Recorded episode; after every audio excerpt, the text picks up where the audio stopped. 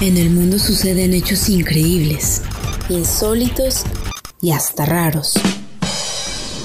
El notichoro. El notichoro. Momento del notichoro. Son las noticias que parecen choro.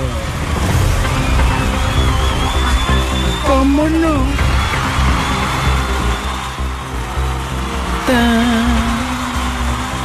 Bueno, pues le decía yo que están comparando a Margarita Zavala con la chamaca, la chava de lo del coral blanco.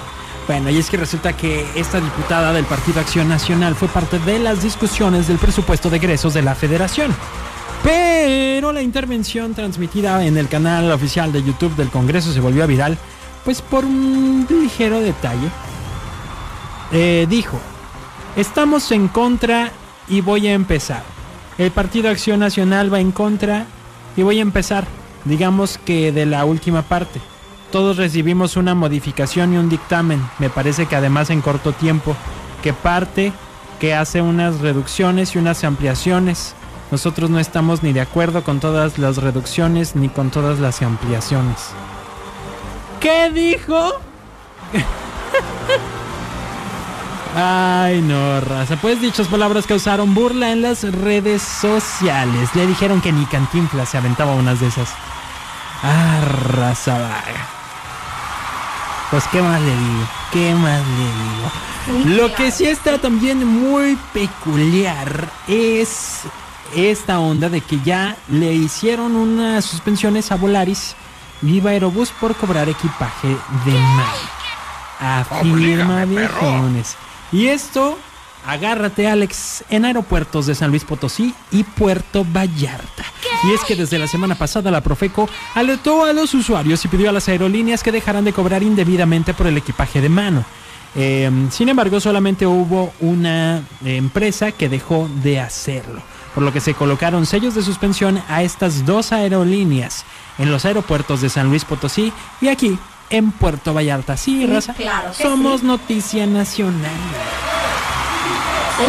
La Procuraduría Federal del Consumidor concilió con otra de las eh, empresas algunos reclamos de consumidores para que se, me- se les permitiera perdón, viajar con equipaje de mano sin cargo extra. Pues es que raza también, cada vez quieren que uno lleve menos cosas, espérense.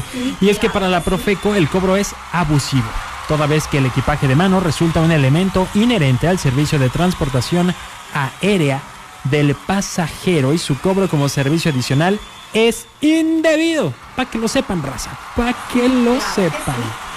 Y finalmente le platico de lo que encontraron en una alcantarilla. Resulta ser que.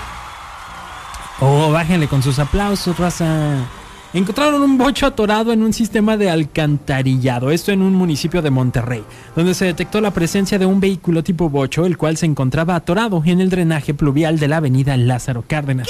Este hallazgo de la unidad se realizó cuando se efectuaban trabajos de desasolve allá en uno de los sectores. Dijeron que dentro de todas las labores que están haciendo servicios públicos, eh, todos los días, pues no esperaban encontrarse con esta unidad vehicular.